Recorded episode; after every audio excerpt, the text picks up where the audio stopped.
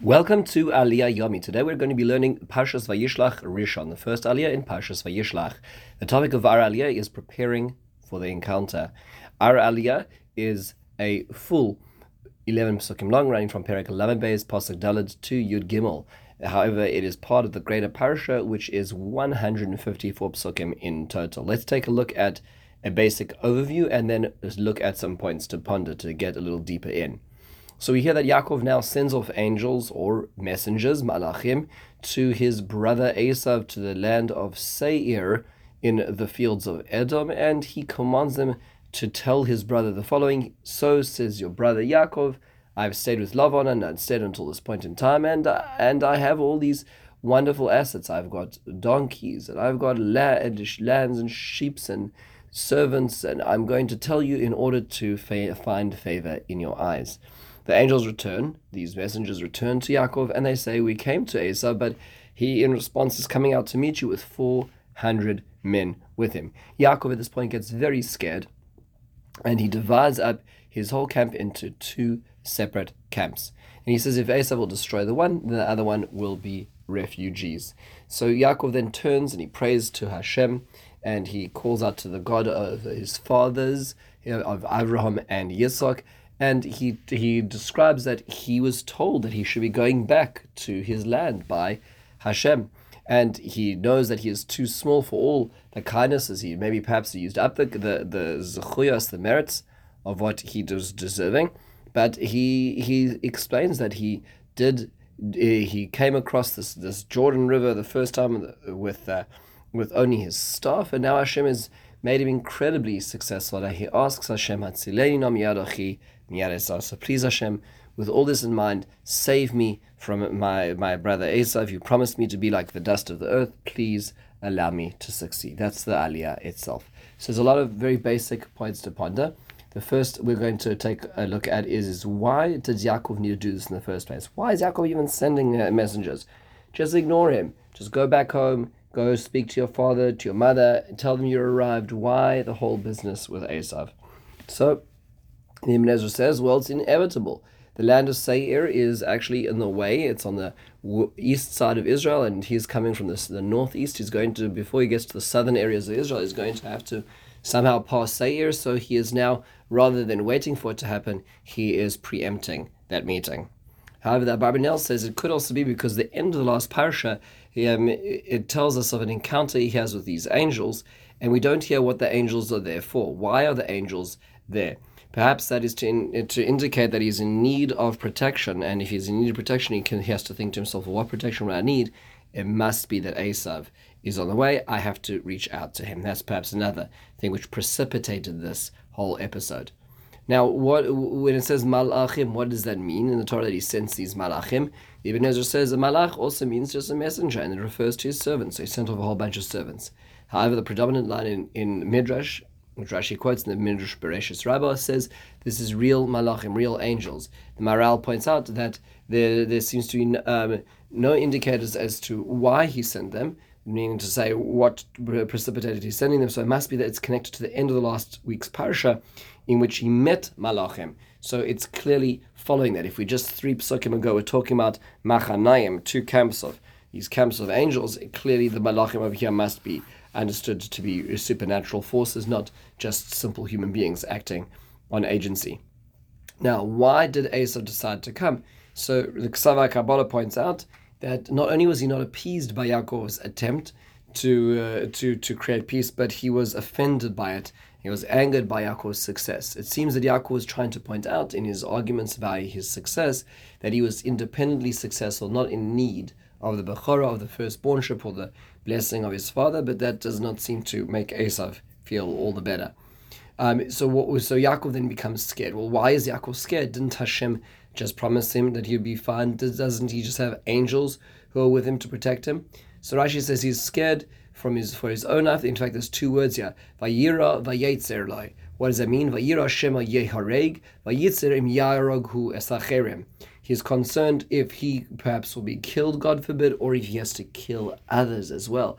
And this is really the hallmark of what it means to be a Jew. On the one hand, having to protect oneself throughout the courses of Jewish history, at the same time also having to hurt others in order to do that protection and the, the difficult torment that Jews have even today when when Israel the Israeli army the most moral code coded army um, has to make decisions about civilian, civilian casualties and minimizes it to the greatest degree possible in modern warfare. At the same time, still agonizing over every lost life as well. The Bechor Shor says the reason why he's scared is not because he is has a lack of um, faith, of emunah, rather it's because he is confused. He doesn't know why Esav is coming. Is Esav coming for war? Is Esav coming for peace? Is Esav coming to meet him? what's the deals? If he prepares for war, it's going to look a little funny. It'll be very distasteful for Esau to arrive, and, and Yaakov has either fled or prepared for war. But if he doesn't prepare for war, and Esau really means business, then what is he going to do? So he's scared because of the lack of clarity here. Now, Baba Nelson explains that perhaps the fear is not because of a lack of emunah, but rather it is the natural feel a person fear a person experiences when they're about to embark on something important. A person is about to speak in front of a very important audience. They may have spoken a thousand times beforehand.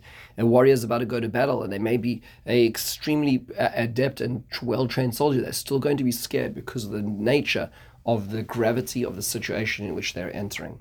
Chizkuni quotes two ideas, two other ideas, and one is that he's scared because he did, thinks perhaps he no longer deserves it because of all the chesed Hashem has done for him. Classic, a classic idea. But the other way that he perhaps he, he is scared suggests the, the Chizkuni is um, is the following: that perhaps he is scared because the two angels who came with him, there were two angels that he met. One was Michael to protect him, and one was Samael, which was the angel that was associated with Edom. And therefore, the one is going to prosecute and the one is going to defend. So he wasn't sure that he would be protected. Now, what pre- pre- pre- preparations did he actually make? The Bechor Shor says, based on his idea before, that Yaakov was confused. So, what he does is instead of preparing and arming himself for war, he divides the camps, which is more of a surreptitious preparation for war, so that when Esav comes, if he ne- it need be, he can um, he, he is prepared for a quick escape if the, if it is war, but at the same time it doesn't look like he's preparing for war or fully escaped yet, which would be an extremely bad taste when his brother was trying to have peaceful overtures. That's what he's doing. Rashi famously quotes the Midrash Bereshis Rabbah that says that there's three things that Yaakov did, and these are really three things which are important for us to remember today, and that he pray he prepared for this war by praying. That's the end of our idea. And for with a gift, that was diplomacy when he's sending his brother the gifts, as we're about to see in the next aliyah, and he also prepared for war. Sometimes it's easy to go to extremes and have only tefillah every time there's a problem. Sometimes it's easy to go to the opposite extreme and say, well, we only need to go and prepare the war and train ourselves and get more security and update the security systems and get more training and learn Krav Maga and all those things. Yes, those are important as well, but either extreme without the other one is not going to be good. You need to have diplomacy, you need to have tefillah, and you need to have preparation for real conflict as well. Now, what does it mean that he, that Yaakov says, that with my staff, I crossed this Jordan. So Rashi gives two explanations. One is he, that he didn't have any kesef zahav. He had nothing when he came across this, this Jordan. But uh, the other option that Rashi says is that he put his, his staff into the Jordan, into the river, Niv Kahayarden, and split the Jordan. Obviously, the precedent for many, many Hasidic tales, which were which follow such a, a similar um, ideas. Um, however, it's interesting to think about what Rashi is essentially saying as Yaakov is talking about the great journey which he traveled, whether it be from material impoverishment or impoverishment spiritually in deeds, and those are what he was able to survive and come through.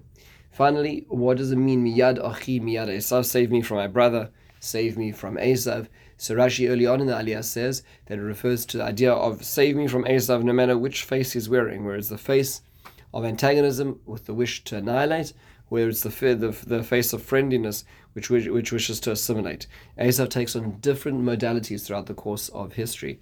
Yaakov is asking to be saved from either of those iterations the one who loves Israel to death or the one who kills Yaakov to death. Please, Hashem, save me from either of those. The Racham uh, offers an alternative suggestion, and that is please save me from Esav because Esav himself does have certain zuchuyos, does have certain merits which should, which should guarantee him a certain degree of protection, but it also Esav is also it also has the zuchus avos, the merit of his fathers, and therefore save me from our brother who has that merit of our father, and also save me from him, Esav himself, despite any um, good merits that he may have for himself. With this, we close the first aliyah. In the meantime, have a wonderful and meaningful day.